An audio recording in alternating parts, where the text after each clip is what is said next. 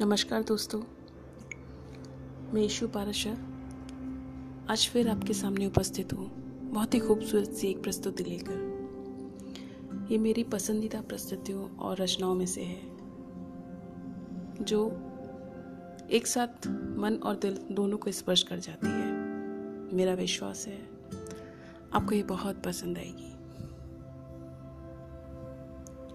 जग रूठे तो बात न कोई। जग रूठे तो बात न कोई, तुम रूठे तो प्यार न होगा।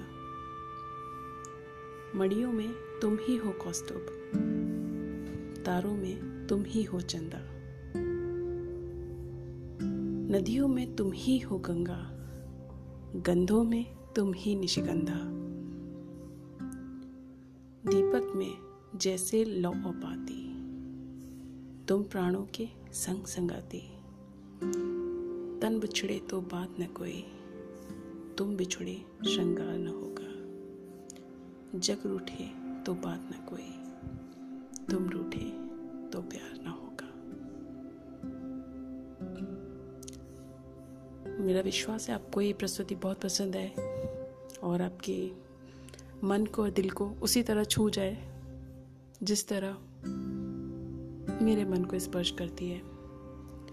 मुझे सुनने के लिए इतना प्यार देने के लिए आपका बहुत बहुत शुक्रिया बहुत बहुत धन्यवाद। Thank you so much